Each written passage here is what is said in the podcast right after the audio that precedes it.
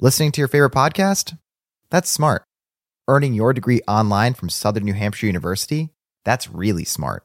With 24 7 access to coursework, no set class times, and dedicated student support, you can go to school when and where it works for you. Low online tuition means you can even do it for less. And dedicated student support means we'll be with you from day one to graduation and beyond. Join a community of learners just like you. Go to snhu.edu today to start your free application. In a fast paced world, every day brings new challenges and new opportunities. At Strayer University, we know a thing or two about getting and staying ahead of change. For over 130 years, we've been providing students like you with innovative tools and customized support so you can find your way forward and always keep striving. Visit strayer.edu to learn more. Strayer University is certified to operate in Virginia by SCHEV and has many campuses, including at 2121 15th Street North in Arlington, Virginia. Thank you.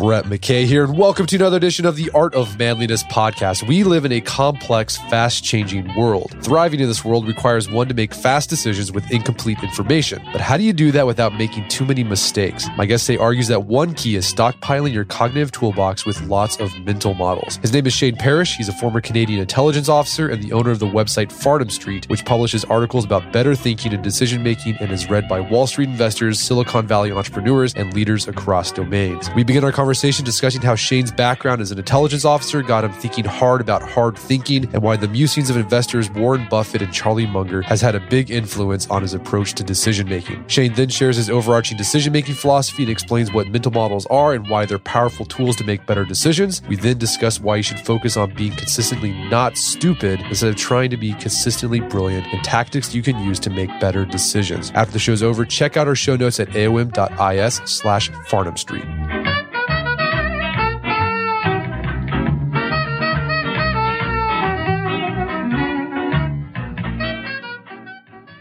Shane Parrish, welcome to the show. Thanks. I'm glad to be here. So you head up a website called Farnam Street. I don't know how I discovered you. It was a long, it was a couple years ago and I've been following it religiously ever since then because I love it. It's, it's a website, a, a learning community dedicated to learning how to think better, make better decisions. But what's crazy is this thing. I mean, it's read by all these Wall Street investors and leaders across fields. So how did this, how did Farnam Street start and like become this phenomenon? Well, in 2007, I made a decision that probably impacted the lives of a lot of other people. And I remember leaving work. And at the time, I worked for an intelligence agency. And it was about 2 a.m. and I was walking home and I was struggling because I didn't know if I had made the right decision. And I went into work the next day on about three hours of sleep because I stayed up all night. And, you know, the, the, stakes are high, right? You have your country, you have people in theater who are making decisions based on what you're doing. You have decisions that you're making that affect them. You have your team, you have their families, you have your organization, you have your country's relationship with other countries. And all of that, you're making a call on a judgment call, you know, in the wee hours of the morning after not a lot of sleep.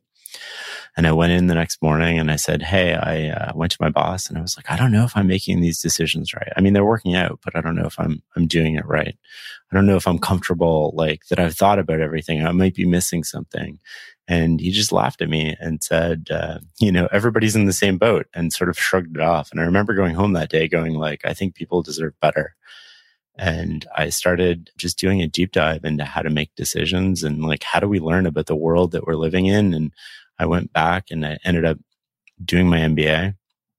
And the MBA proved relatively useless in my case. I think in part because, you know, I had six, seven, seven years of work experience at that point, which is really probably 14 because I was working 12 to 14 hours a day, six days a week. And you just have this different view of the world when you, you've worked that much and you've done, you know, sort of all the different jobs that I've done and had all the responsibilities I had. And the world's not simple. It's complicated and it's interconnected.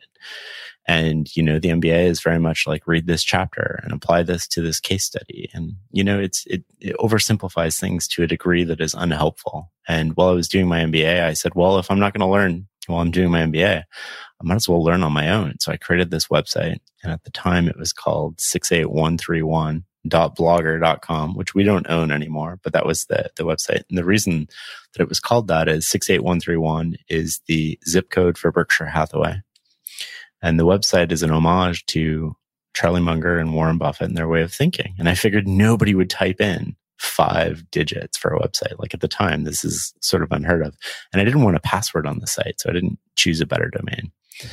And then I just started keeping track of what I was learning, right? And I started with a lot of academic stuff because I figured I would never have access to academic journals. I stopped doing my homework for my MBA because it became formulaic, right? I knew what they wanted to hear. I knew how they wanted things phrased. I knew how simple the world was to them. And so I, I just kind of like banged out essays that they wanted, but you didn't have to really study a lot. So my study became self study. And I started reading the letters of Berkshire Hathaway. I started reading everything I could on Charlie Munger. And I'm wondering, you know, silently in the background, why these two guys who in Omaha, Nebraska have created, you know, by all accounts, one of the biggest business successes in history and think about the world in such a complicated, interconnected way and why, why aren't I learning that at my MBA? And then as I started to look into it, a lot of these successful people that I admire, sort of Steve Jobs and, you know, Elon Musk and all of, all of these people, they think about the world in this very messy sort of way. I mean, they, they have a way to bring it back to first principles or to walk around a problem in a three dimensional way, but they realize that it's interconnected and every action that you do has an, a consequence to it. And I thought, man, this is much better way to learn. So I just started the website, started writing about it. It was anonymous because I worked at an intelligence agency. I wasn't exactly about to put my name on a website.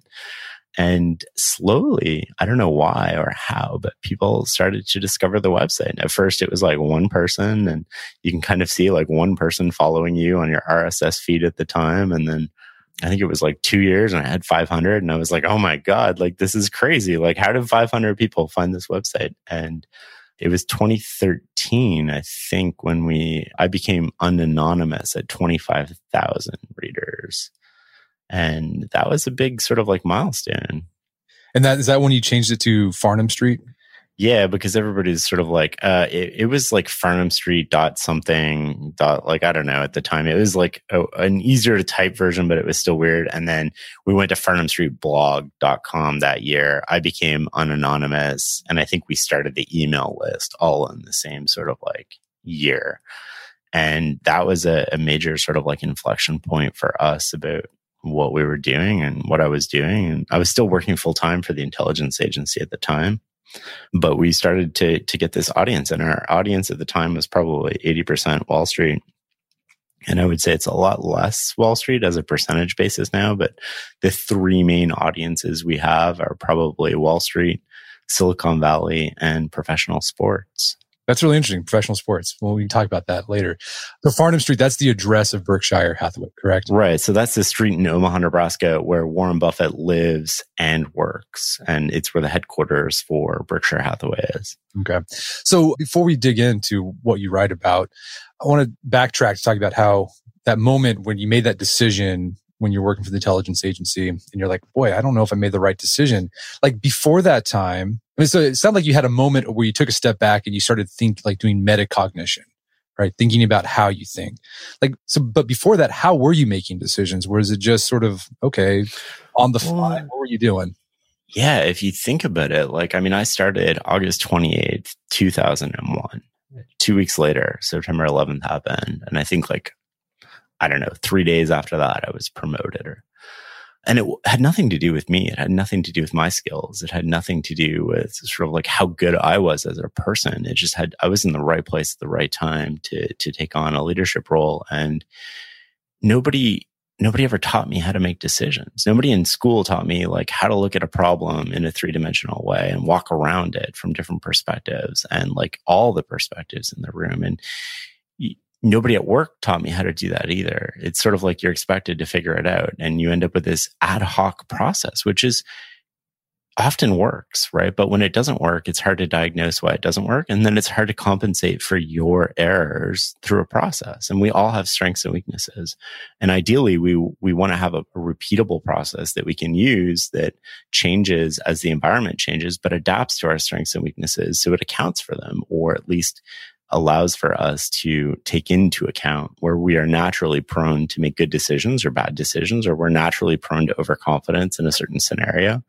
And so then we want to structure something in, if possible, to reduce the biases that we might have in that sort of way.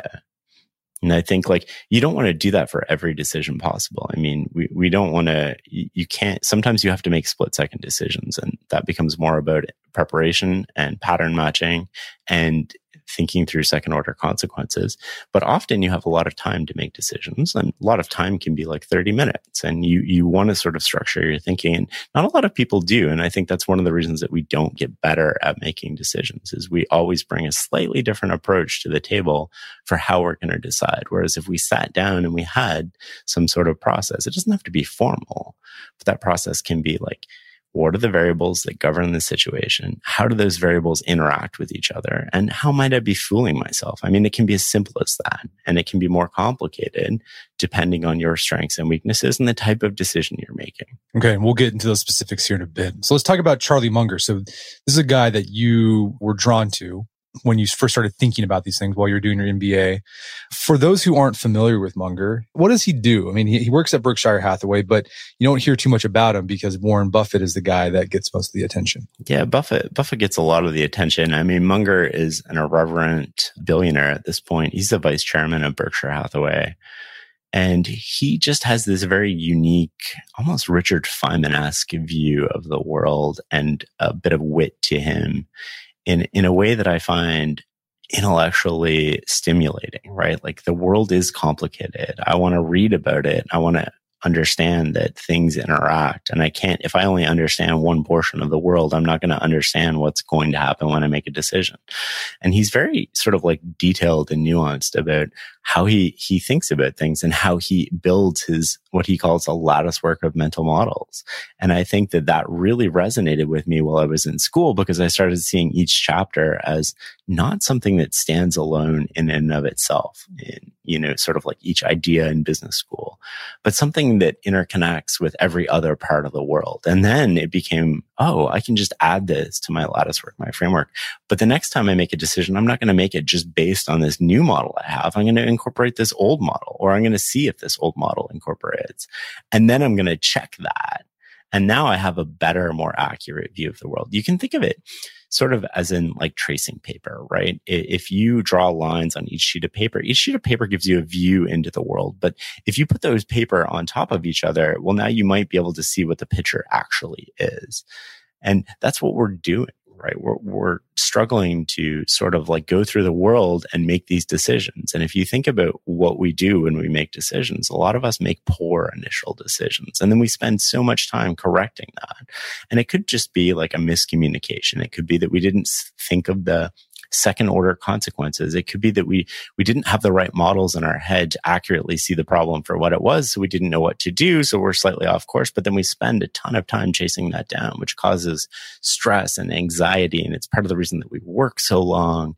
And there's a different approach to that. And one of the different approaches is like, can I learn about the world or intelligently prepare for the decisions I'm likely to make? And what does that intelligent preparation look like? How do I make it a little bit less about luck and make it more about what's within my control? Yeah. And um, one of the things I love about Charlie Munger is, as you said, he's very nuanced and it's very sophisticated, his thinking, but the way he explains his thinking process, it's very folksy it's very simple. And you're like, whenever, whenever you read something, you're like, oh yeah, that makes perfect sense. Why didn't I think of that before? Yeah, it's so hard to disagree with him, even when he's controversial, right? Like one of his opinions is that the US shouldn't be selling their oil. They should be keeping it and importing oil because oil is cheap and it's a finite resource. And if you think about that at the start, you're like, well, that doesn't make sense. But the more you dig into it, you're like, oh, that probably actually, if you take a different time horizon, that might actually be the best decision that a nation could make. Right. We'll uh, get into some more Mungerisms here in a bit. So before we get into you know, specific I don't know, heuristics or hacks or whatever you want to call them to make decisions. Because I think that's what a lot of people want first. They want like tactics. Let's talk about sort of overarching principles that you use that guide like pretty much everything. It's like meta principles, like first principles that you use to guide decisions in your own life. Or if you, whenever you consult someone or coach someone, like what do you, what do you tell them? Well, so we have five principles listed on the website that we have, which is fs.blog slash principles. And it's kind of just guiding framework for like what we can think about, right? If you, and the first one is direction over speed. And the concept there is if you're pointed in the wrong direction, it doesn't matter how fast you're traveling, right? Inversely, if you're locked into your desired destination, all progress is positive, no matter how slow or small it seems, right? You're going to reach your goal eventually. And if you think about this as a lot of us spend a lot of time on speed, and not only do we have subtle cues in organizations that we want to signal to other people that we're working fast, that we're busy, that we're, we're doing things, but we don't actually stop and take time and think about like, where are we going? I might be really busy in these meetings, but does that mean we're actually making progress? Or does it mean like I just have this endless calendars of meetings? Like, does it actually contribute to the work? Right. And if you think of velocity, velocity is a concept in physics that not only has speed involved in it, but it has displacement, right? So it has a vector associated with it. Whereas speed is just, it's just fast. Like if you think of a plane leaving New York and going to LA, well, one plane leaves New York and starts flying around in circles and the other plane leaves New York and it's headed for LA, right? They're both flying at the same speed, but one of them is going to their destination and the other is just flying around. It's going just as fast. And I think that concept is something that we have to keep in mind, not only in our personal lives and our relationships, but in, in the workplace. The second principle that we talk about on the website is live deliberately. And we settle into habits and we simply live often the same year over year again, right? We're waiting for some future event before we start occurring, or before we start living. Like we're, we're waiting for something to happen and we're not conscious about the decisions that we're making. We're not conscious about who we spend our time with. We're just defaulting to what we've done in the past. And so while we wait for a raise or maybe a career opportunity or ideal relationship, I mean, life is passing us by and life is so fragile. And I think we forget that there, there is no thing more fragile than life. I remember I was in Hawaii this year and I ended up, somebody drowned on the beach and they, they died right in front of me. And I was like, I was like crying and I was like, Oh my God, like this person is this same age as me. They look fit and healthy, just like me. And their life is over and you know maybe they have an aneurysm while they, they were swimming or a heart attack I, I don't i don't know the medical sort of like reason of this but i was like man life can go at any point in time and if you realize that and you recognize it you can start setting aside time today to pursue your dreams, right? You can start today to learn the things that you'd like to know. You can reach out today and repair a relationship that you want to repair. You can jettison this dead weight that's holding you down and you can be more free. But to do that, you have to be conscious. So living deliberately is about awareness and purposeful action. The third thing that we talk about on the website from a principles point of view is thoughtful opinions held loosely, right? So the, the common refrain is strong opinions held loosely, but we, we prefer thoughtful, right? Because often, like, you have to look at where we get our opinion. So how do you respond when you're faced with facts that contradicts a long held belief of yours? I mean, you should have your ego wrapped up in outcomes and not necessarily you being right. And I think that's the key to that principle, right? You want to update your knowledge. You want to update your database, your mental sort of like repository of information with new facts. And I think the fourth principle we talked about is uh, principles outlive tactics. And, you know, the example we use on the website is football, but another example is sort of the chef and the line cook, right? So a line cook is really good at maybe following a recipe, but they don't necessarily know how the ingredients interact with one another to form a recipe.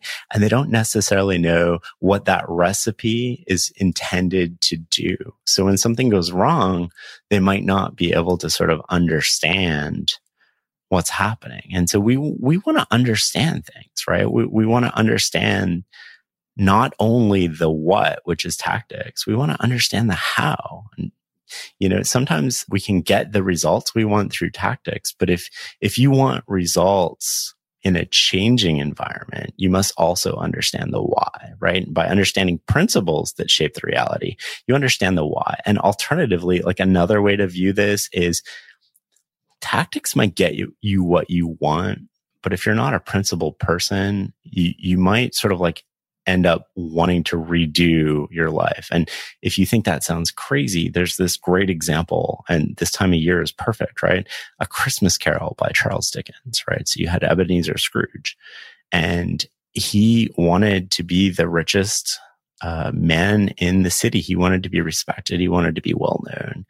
And I think that he did all of those things, but he did it in a way that was mutually exclusive from things that really mattered. And I've seen this play out over and over again, right? I used to be the, I used to work directly for the deputy minister in the intelligence agency. And you, you see this sort of stuff happen where people get to their position of power through tactics and then maybe want to redo at the end of their career. Maybe those tactics are mutually exclusive from the relationships that they want after. And the fifth sort of principle we talk about is owning your actions, right? And it's incredibly difficult to do. We're not programmed to expose our egos or to make ourselves vulnerable when we make mistakes or do something stupid. But one of the most powerful ways that I've discovered in life to make giant leaps forwards is not only accept that we'll screw up, but actually seek out like how do we correct this? How do we how do we get better the next time we're going to do this? It's mostly through refusing to accept ownership of our mistakes that we protect our ego we protect our worldview we protect that we're we're not complicit in why this went wrong right? Th- those things prevent us from learning and we don't want to we don't want to be prevented from learning. I think it was Stephen Covey who said that, you know, proactive people don't blame circumstances, conditions, or conditioning for their behavior. We want to take ownership for our decisions and our lives. And, you know, there is an element of luck. There's a lot of elements of luck that happen in the world, right? Like what country you're born in, what your socioeconomic status when you're born in, where, what your parents are like. That, that you don't control any of that. But at some point, you grab the steering wheel and you're you might not be the next Kanye. And you know maybe that's an unfair comparison but there's a version of you that's on a trajectory. And what you should be focused on is like how do I maximize my own personal trajectory given where I should be right? Given where I could be. And I think one of the ways that we do that is we try to go to bed smarter every day I want to go back to that principle three, thoughtful this opinions held loosely, because that's related to a Mungerism that really resonated with me. He has this idea that you should have few, you, you, people should have fewer opinions or like you shouldn't have an opinion until you can argue the other side's, you know, part of the argument as, as well as they can. And then you can like earn your opinion. Is that kind of what you were going for there? Yeah. I mean, we call it the work required to have an opinion, right? And so often what I used to see when I managed a lot of people in, in, organizations was that people would come in, they would have this really strong opinion, but they wouldn't have really thought about the other side of it. And so that they would have a ton of their own ego involved in it. And one of the ways that I use to reduce ego, and it doesn't eliminate it, but as I would, I would assign people a role in the meeting. So you would argue for or against it right? And then your ego comes into like, I'm really going to argue against it, even if I believe in it, because I want to look, you know, like I know what I'm doing and I'm confident and I've thought about it. And I wouldn't tell people what role they would have before the meeting. And that was just a way to encourage people to do the homework that they need to do before they can come up with an opinion.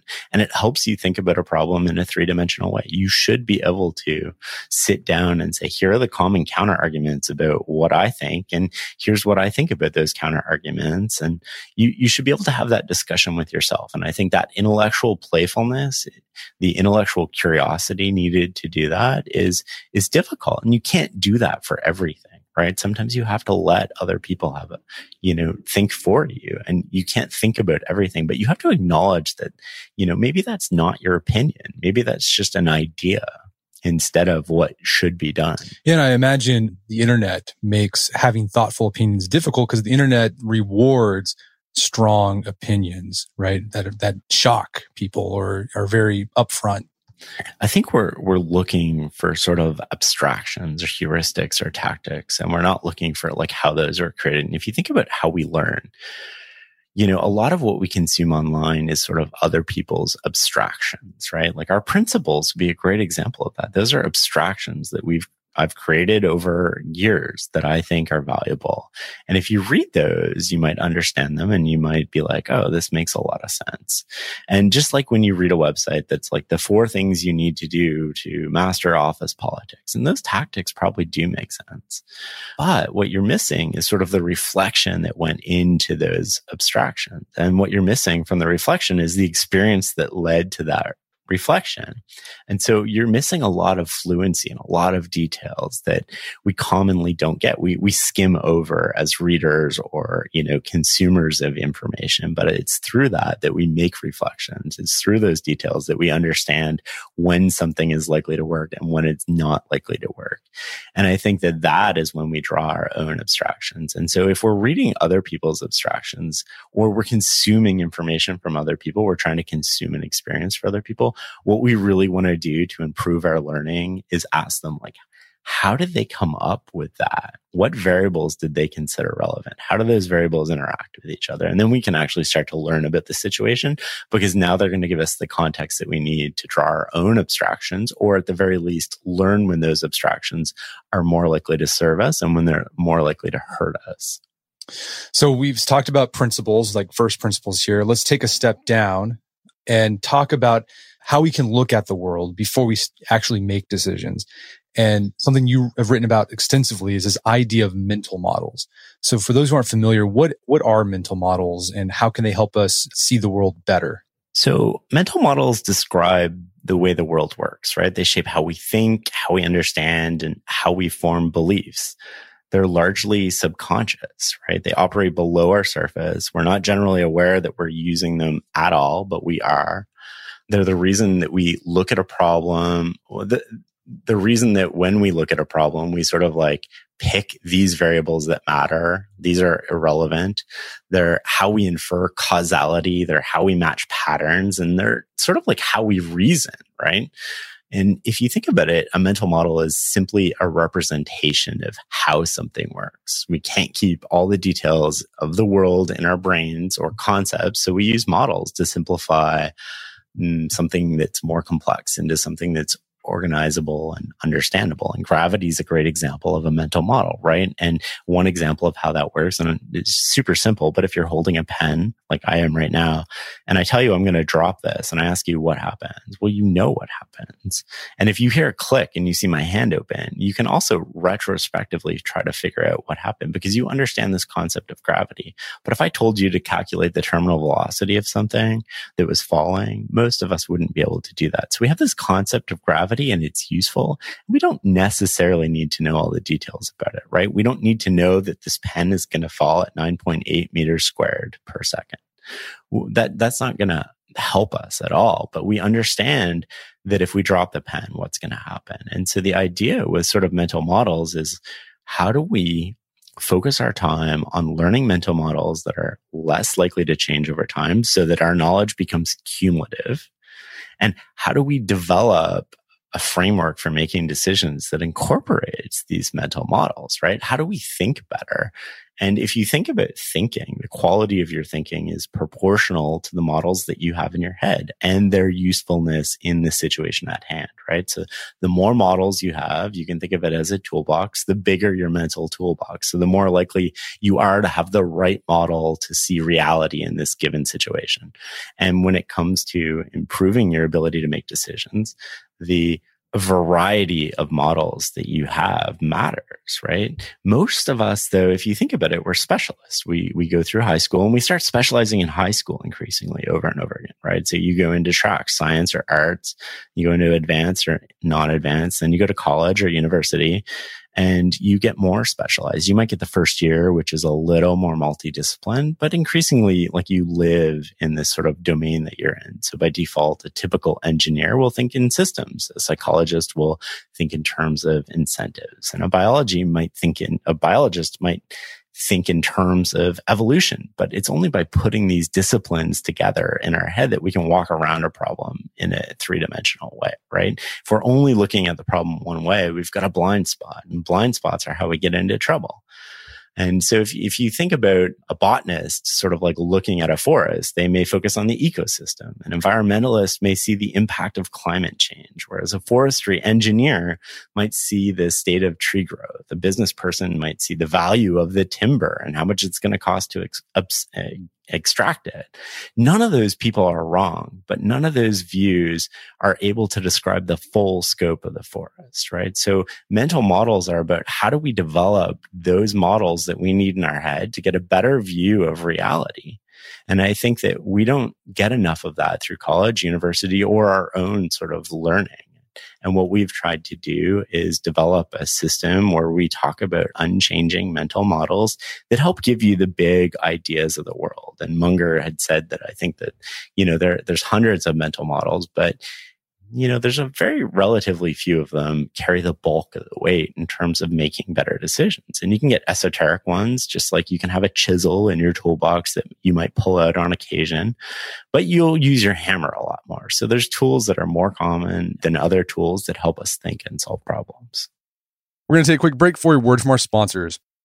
For those who embrace the impossible, the Defender 110 is up for the adventure. This iconic vehicle has been redefined with a thoroughly modern design. The exterior has been reimagined with compelling proportions and precise detailing, and the interior is built with robust materials and integrity. The Defender capability is legendary, whether you're facing off road challenges or harsh weather conditions. Durability has been tested to the extreme, cargo capacity means more room for your gear, and there's been powerful innovations like the intuitive driver display and award winning infotainment system that keeps you connected. Innovative camera technologies deliver unobstructed views and effortless maneuvering, and the Defender is ready for a wide range of adventures. The Defender family features two door Defender 90, the Defender 110, and the Defender 130, which seats up to eight. Push what's possible with a vehicle made to go further, the Defender 110. Learn more at LandRoverUSA.com forward slash Defender. That's LandRoverUSA.com forward slash Defender. All right, if you have a family, then you need to get term life insurance to protect them. It's one of the smartest financial decisions you can make, and the start of the new year is the perfect time to get it done so you can focus on whatever else the year has in store for you. Fabric by Gerber Life was designed by parents for parents to help you get a high quality, surprisingly affordable term life insurance policy in less than 10 minutes. Fabric has flexible policies that fit your family and your budget, with quality policies like a million dollars in coverage for less than a dollar a day. There's no risk to apply. They have a 30 day money back guarantee and you can cancel at any time. I remember when I was a new dad, I had a lot of thoughts going through my head. One of them was, how can I take care of my family when I'm gone if something happens to me? Well, so one of the first things I did, I got term life insurance, one of the best decisions I made. Join the thousands of parents who trust Fabric to protect their family. Apply today in just minutes at meetfabric.com slash manliness. That's meetfabric.com slash manliness. M-E-E-T fabric.com slash manliness. Policies issued by Western Southern Life Assurance Company, not available in certain states. Prices subject to underwriting and health questions. Daylight saving time is starting up again. The goal of this is to give us more daylight from March through November. By setting our clocks forward, it may feel like there are more hours in the day, but if you're hiring, it doesn't necessarily help you find qualified candidates for your roles any sooner. There is only one way to do that ZipRecruiter. And right now you can try it for free at ziprecruiter.com slash manliness. ZipRecruiter works around the clock to help you find qualified candidates. Once you post your job on ZipRecruiter, they send it to 100 plus job sites so you can reach more of the right people. ZipRecruiter smart technology also quickly scans thousands of resumes to identify people whose skills and experience match your job. Spring forward with a new hiring partner, ZipRecruiter, and find top talent sooner. See why four out of five employers who post a job on ZipRecruiter get a quality candidate within the first day. Just go to this exclusive web address to try ZipRecruiter for free ziprecruiter.com slash manliness. Once again, that's ziprecruiter.com slash manliness.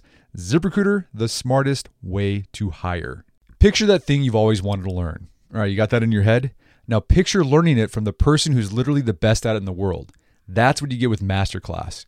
This year, learn from the best to become your best with Masterclass. Masterclass offers over 180 world class instructors, and many of these instructors are former AOM podcast guests. You can learn negotiation from Chris Voss, leadership skills from Jocko Willink, how to master your habits with James Clear.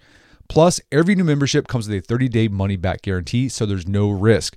So recently I went through the masterclass on negotiation with Chris Voss.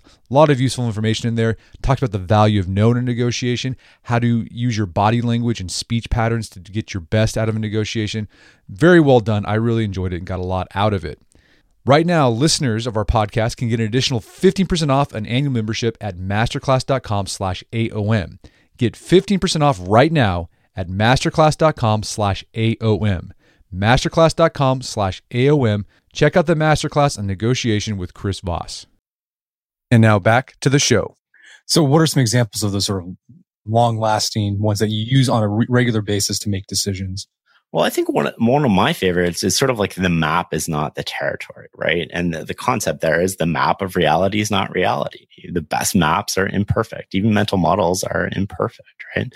That's because they're reductions of what they represent. And if a map were to represent the territory with perfect fidelity, it would no longer be a reduction, right? And it wouldn't be useful to us if it wasn't a reduction. But a map can also be a snapshot of a point in time representing something that no longer exists. And this is an important model because we run businesses off maps. We use financial statements to evaluate whether one of our investments is doing good. Well, the financial statements are a map that doesn't represent what's actually happening in the business. You can look to Enron as a perfect example of that. Like the financial statements leading up to that, the bankruptcy were you know, and miss, they didn't represent the territory that was actually happening in Enron. If you think about the business that we're in, you can think about email lists. Well, the size of your email list is a map, but it doesn't represent the territory. It doesn't tell you about the open rates. It doesn't tell you about the engagement. It doesn't tell you whether people care about whether they receive the email or how many emails you get if people miss it. And just thinking about dashboards and like how we run business, we have to run businesses on heuristics. But the more that we run businesses on heuristics, the less in touch we are with the territory, right? The less we see what's actually happening. And we want to keep grounded. We want to keep an eye on what the territory really looks like because we want to know when the territory shifts because a shift in the territory, a shift in the environment, a shift in the, the conditions under which we're operating and the way that we're operating might mean that our map is outdated. And if we're using the wrong map, we're going to get to the wrong destination. Another one that I really like is sort of second order thinking, right? Which is one we used at the intelligence agency all the time, right? Almost everybody can anticipate the immediate results of their actions, but that's kind of first order thinking and it's pretty easy and it's safe.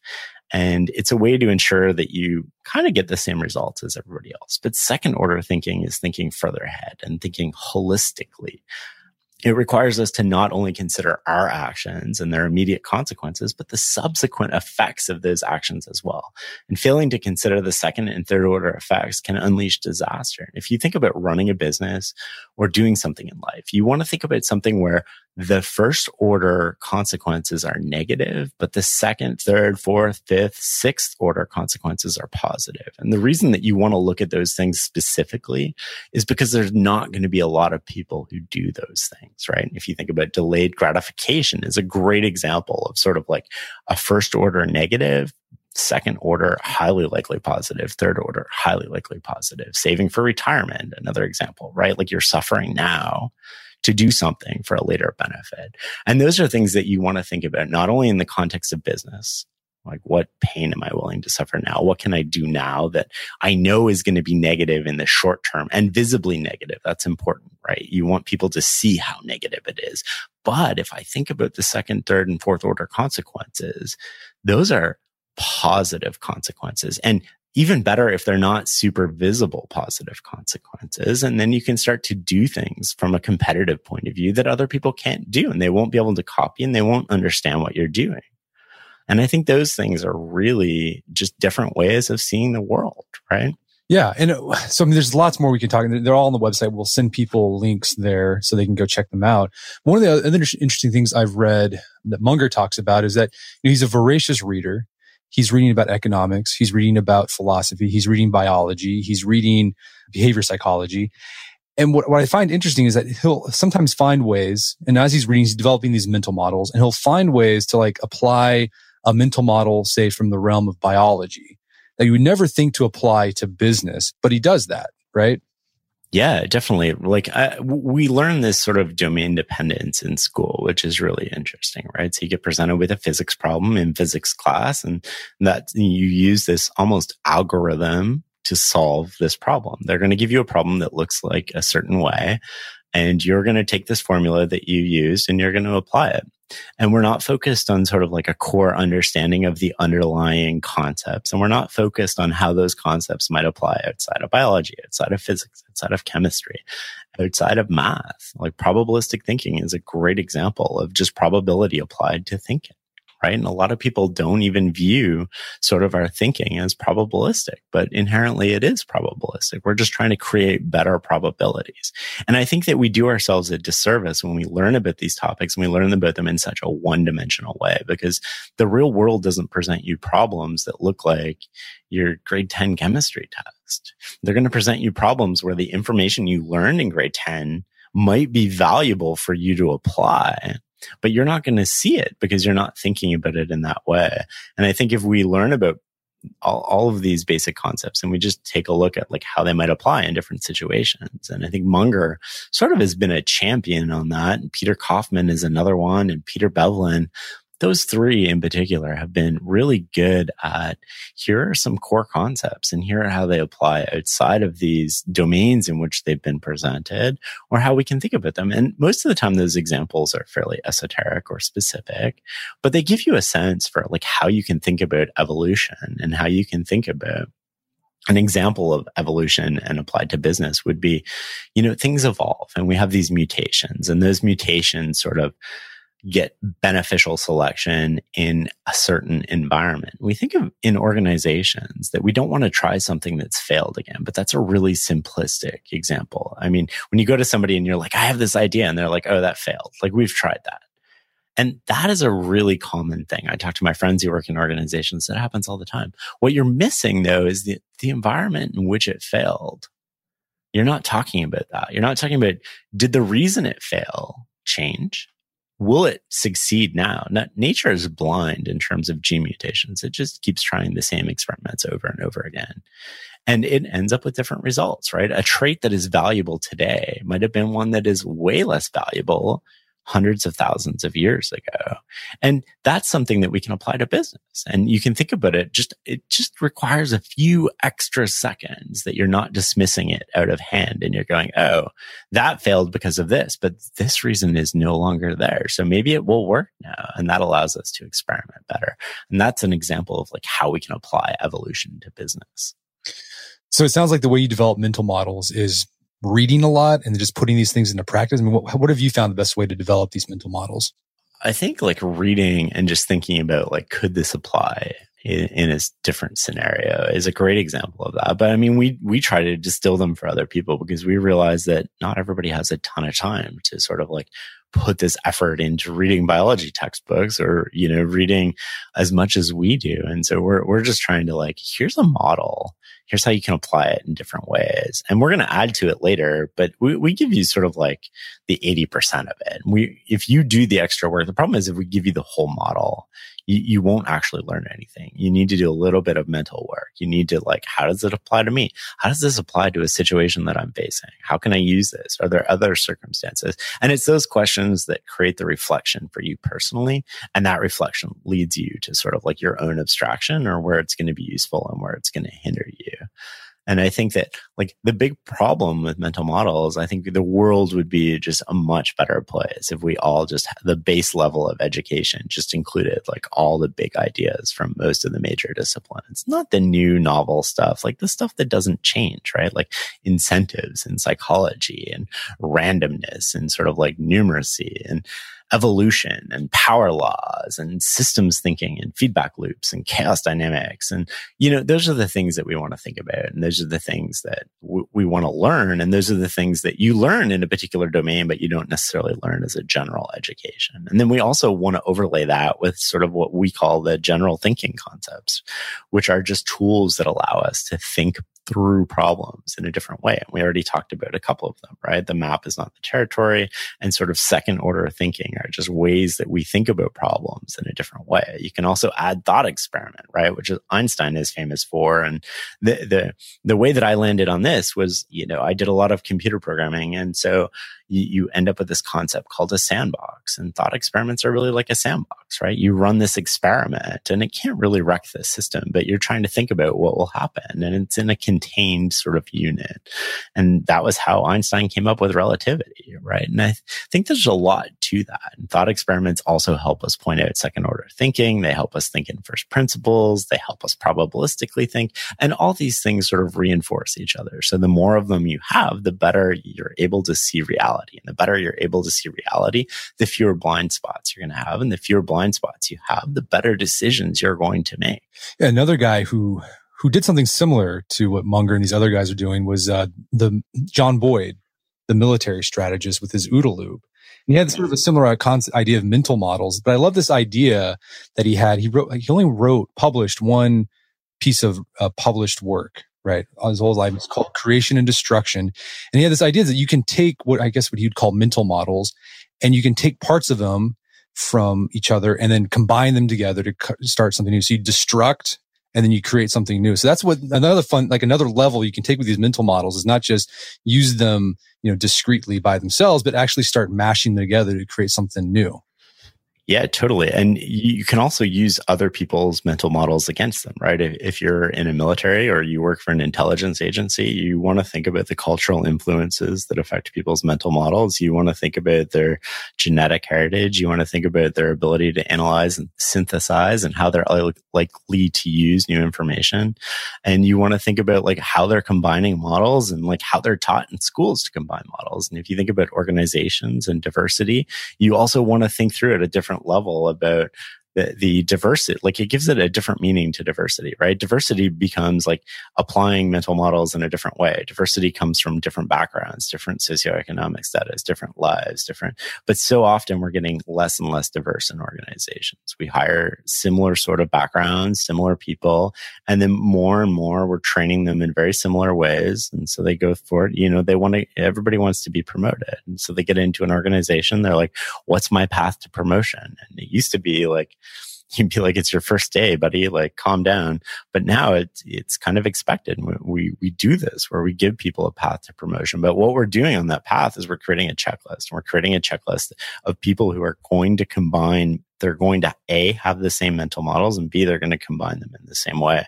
So all of those people are more likely in the future to look at a problem in the exact same way. And I think Boyd's concept of almost combinatory play applied to mental models is really good. So let's get into making decisions. So like, first of all, let's talk about why like really, really smart people can sometimes make really, really bad decisions. Is it, is it just incorrect mental models or is it a combination of something else?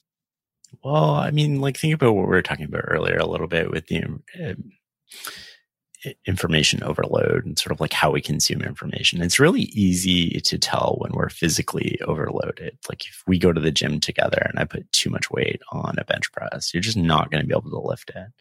And you know that you're physically overloaded, but it's really hard to tell when we're cognitively overloaded. And when we're cognitively overloaded, we tend to take shortcuts. Our brain wants to optimize for this applies to everybody, right? It wants to optimize for the best solution that fits what we have immediately in our minds. And the more busy we are, the more hurried we are, the less we're going to have in our minds. The less that decision has to satisfy, which is also more likely to mean that decision is not good, especially if it's not a common decision that we're making.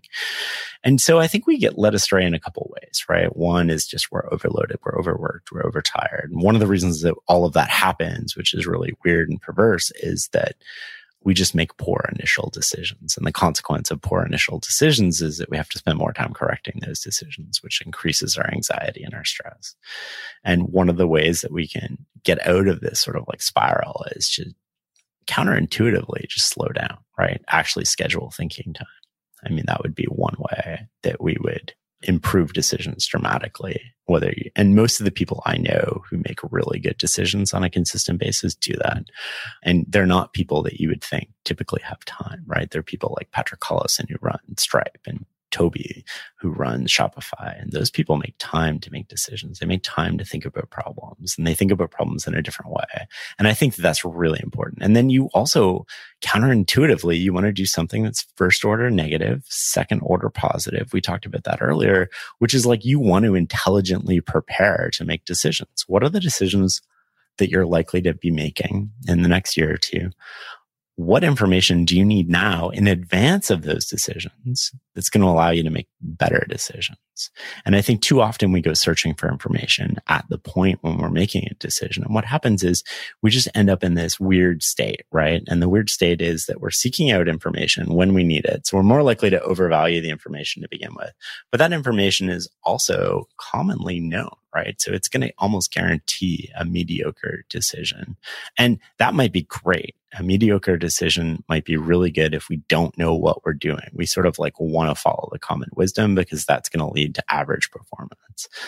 And if we do know what we're doing, we want to know when to deviate because deviation, when we're not following others, is going to lead to outperformance. But too often we're sort of like, don't know what we're doing and we deviate. And that leads to like what I call the lottery ticket.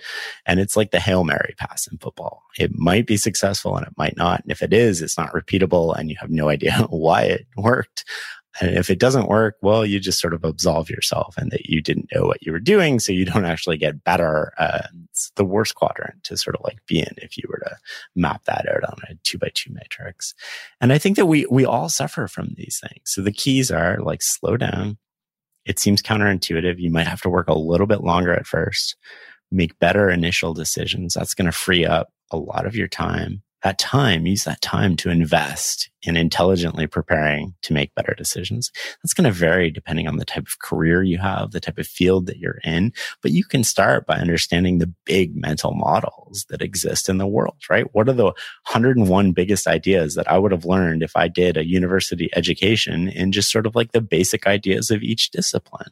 And then think about how those things apply to your specific field, your specific problems, and then get more esoteric, right? Like what information do I need to seek out to make better better decisions in my niche. And then you want to take time to incorporate that, find it. And not a lot of people are going to do that. And slowly over time, you'll be able to leverage those decisions into more and more responsibilities. At first, it's going to be small. You might have an incremental, incremental advantage over somebody else in making a decision, but it might not even be or it's barely perceptible. But over time, as you make more and more consistently better decisions, you get more and more responsibilities. As you get more and more responsibilities, that leverage starts to kick in. And now you can, that little advantage turns into a bigger advantage. So it sounds like, you know, decision making, a lot of the, the work isn't on the front end, right? It's not actually, be, not actually when you make the decision. It's just getting the information you use, thinking, using mental models to look at the problem in a 3D way and then when you, when it comes time to actually making the decision, I mean, is it pretty easy at that point? Well, I mean, if you, eh, that's a really interesting question because I think if you understand the problem, it's really easy to know what to do. And one of the indications that you don't understand the problem or you don't understand the trade offs or you don't understand what you're optimizing for, you don't understand the situation the way you want to is that you get stuck in this sort of like paralysis of, information overload or seeking out information at the time of making a decision in the hopes that it's just going to like satisfy you. And that, that's a good state to be in. You just have to be aware of it, right? None of these states are good or bad by default. Sometimes they serve you and sometimes they don't serve you. And your goal as a, a thoughtful sort of practitioner of decision making is to understand when is this likely to serve me and when is this likely to hurt me? And do I have to deviate? And do I have to have a different process for this situation in particular? Like if you're picking toothpaste, it doesn't really matter. The consequences of a bad decision are easily remedied, right? But if you're making a consequential, irreversible decision, you want to approach that problem differently. And what you don't want to be doing is like Googling other people's thinking. You don't want to be Googling sort of like information because you're going to overvalue it. And when you overvalue it, you're going to take risks that you probably shouldn't take. And anything on the first page of Google is probably like commonly known, right? So you're not even getting an information advantage over other people. So you have to think about all of those things when you're making a decision. I know it sounds like a lot, but it becomes a bit of a habit after a while. So whenever you make these decisions, one of my favorite Mungerisms is this idea of like, you know, try, the goal in life is to try not to be consistently not stupid instead of trying to be very intelligent. Because a lot of people, they just, they focus on making really, really brilliant decisions. But oftentimes they do that at, at the expense of just making really dumb decisions. Yeah. Think, think about like most of the concepts that we learn to look at the world are on a risk basis. So the tools that we have to evaluate situations are based on risk. Like it's like roulette, right? You know how many slots there are. You know the odds it's going to land on any particular slot, assuming a random wheel. But life isn't really a about risk. It's more uncertainty. And uncertainty by its very nature means we might not know all the possible outcomes. And if we don't know all the possible outcomes, there's no way we know the probability of each individual outcome. So we have this idea of what we see and what we think is likely to happen, but we don't really know how accurate that view is. And so one of the ways to make that view more accurate is to take the inversion of that, which is like, what are the outcomes that I want to avoid? And what can I be doing now to avoid those outcomes? And if I can avoid those outcomes, well, now I'm more likely to get to the outcome I want. And I think working backwards is really, really hard for people to do. And if you think about it in meetings, like, we had this quote a while ago, which is avoiding stupidity is easier than seeking brilliance. But you, that I, I, came up with that while I worked at the intelligence agency. And it, it was a really apt sort of quote because I, I, was in meetings all the time where people are trying to like one up each other in their brilliance and insightfulness and sort of like complicated view of a situation. But often the best decision really just when you're dealing with an uncertain environment is like, okay, well, what are, what are the things that would be really bad? How do we eliminate those from happening?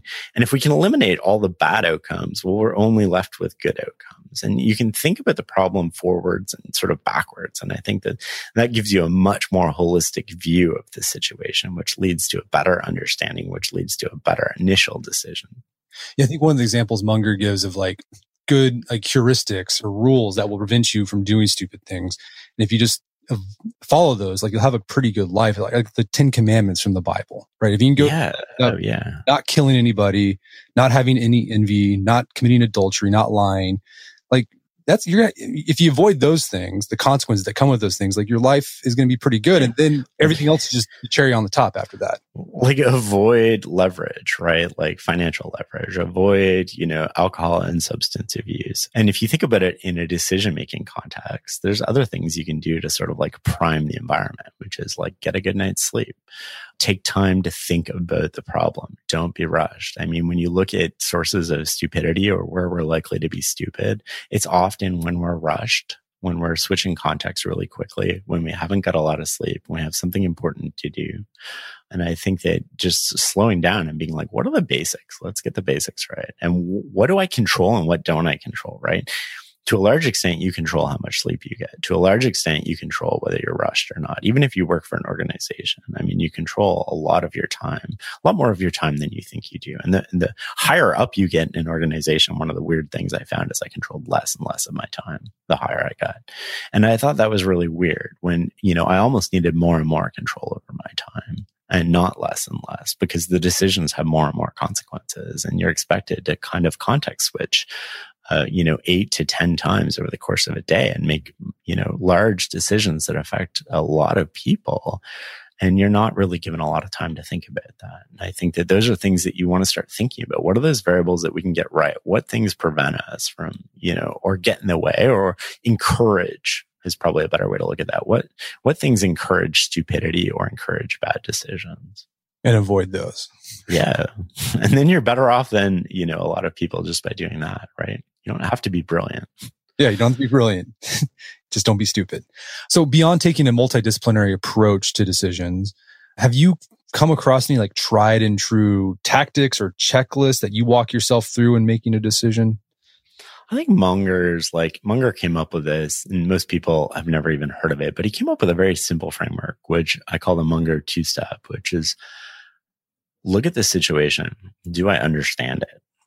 Okay. If I don't understand it, that's one path away from it. In that path, you, you want to go seek out somebody who does understand it ideally. If I do understand it, I know what variables matter and I know how those variables interact. And then the second sort of step to this decision making is how might I be fooling myself? What are the ways that I might be tricking myself into thinking that I'm right about this? And I think that that is a very simple heuristic and framework that people can start with. And I, one of the mistakes that I see people make is like, I don't know what I'm doing, but I recognize it. So it's super important that you recognize it, right? There's again, tying your ego to outcomes and not you personally being right enables you to see the world much more clearly than other people. And so when you're able to go to somebody else, the mistake that most of us make maybe we have to make a decision in an area that we're not an expert in, is that we ask people what they would do. We go to the auto dealership and we ask them, like, what should we fix on our car? And of course, they have their own incentives, and we don't learn anything when they tell us. Or we go to somebody and we say, How should I pick a doctor? And we go to a doctor friend of ours and we ask them, like, what doctor would you pick? What we should ask them is, like, what variables would you consider relevant when you pick a doctor? Because now we're actually learning. Now, the next time I have to pick a doctor, I have an idea of what those variables are, which is better than just somebody telling me what to do.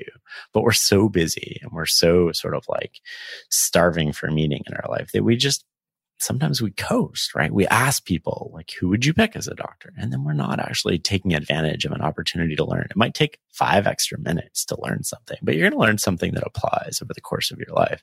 That's a great example of something that might be first order negative, second order positive.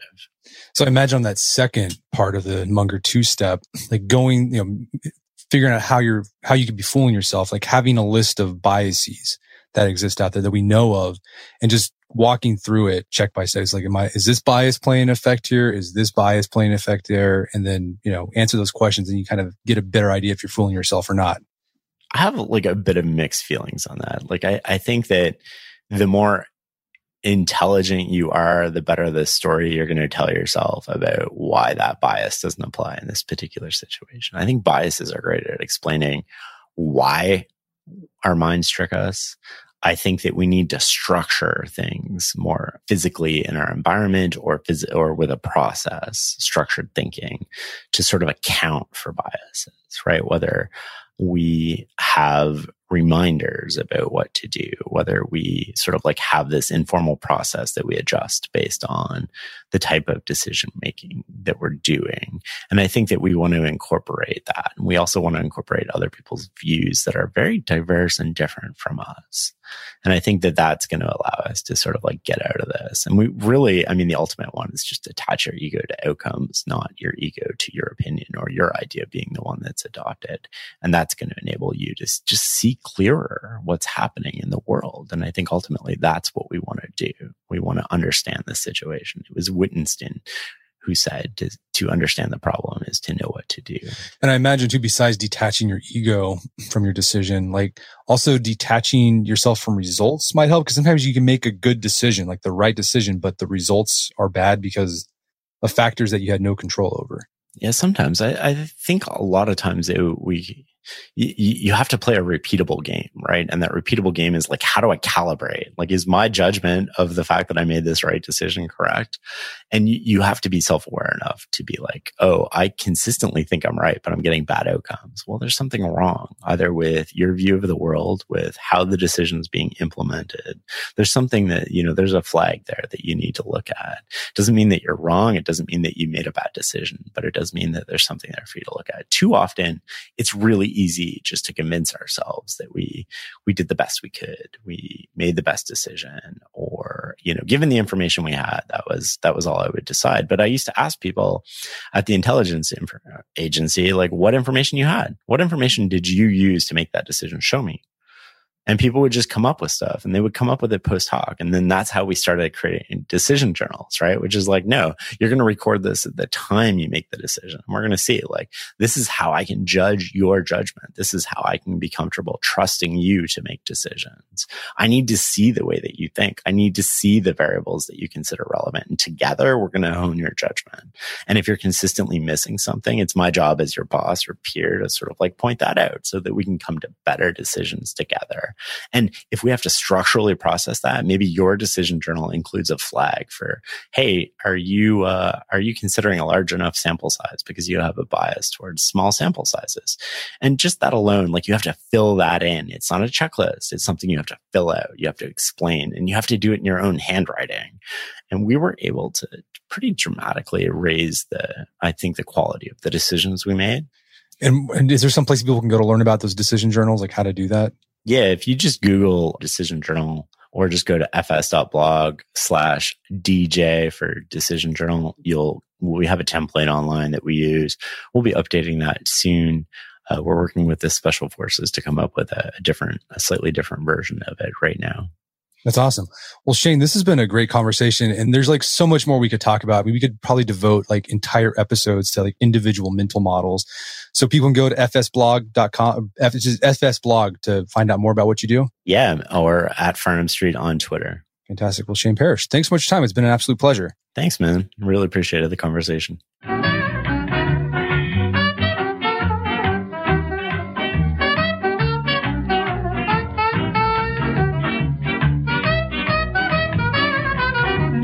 Well, that wraps up another edition of the AOM podcast. Head over to artofmanliness.com where you can find thousands of thorough, well researched articles on personal finances, style, life, social skills, you name it, it's there. And if you haven't done so already, I'd appreciate if you take one minute to give us a review on iTunes or Stitcher. Helps out a lot. And if you've done that already, thank you. Please consider sharing the show with a friend or family member you think would get something out of it. Until next time, this is Brett McKay encouraging you to not only listen to the AOM podcast, but to put what you've learned into action.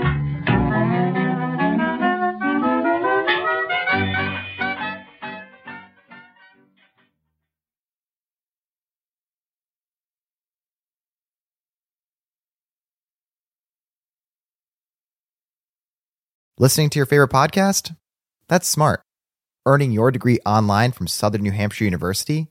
That's really smart. With 24 7 access to coursework, no set class times, and dedicated student support, you can go to school when and where it works for you. Low online tuition means you can even do it for less. And dedicated student support means we'll be with you from day one to graduation and beyond. Join a community of learners just like you. Go to snhu.edu today to start your free application. In a fast paced world, every day brings new challenges and new opportunities. At Strayer University, we know a thing or two about getting and staying ahead of change. For over 130 years, we've been providing students like you with innovative tools and customized support so you can find your way forward and always keep striving. Visit strayer.edu to learn more. Strayer University is certified to operate in Virginia by SCHEV and has many campuses, including at 2121 15th Street North in Arlington, Virginia.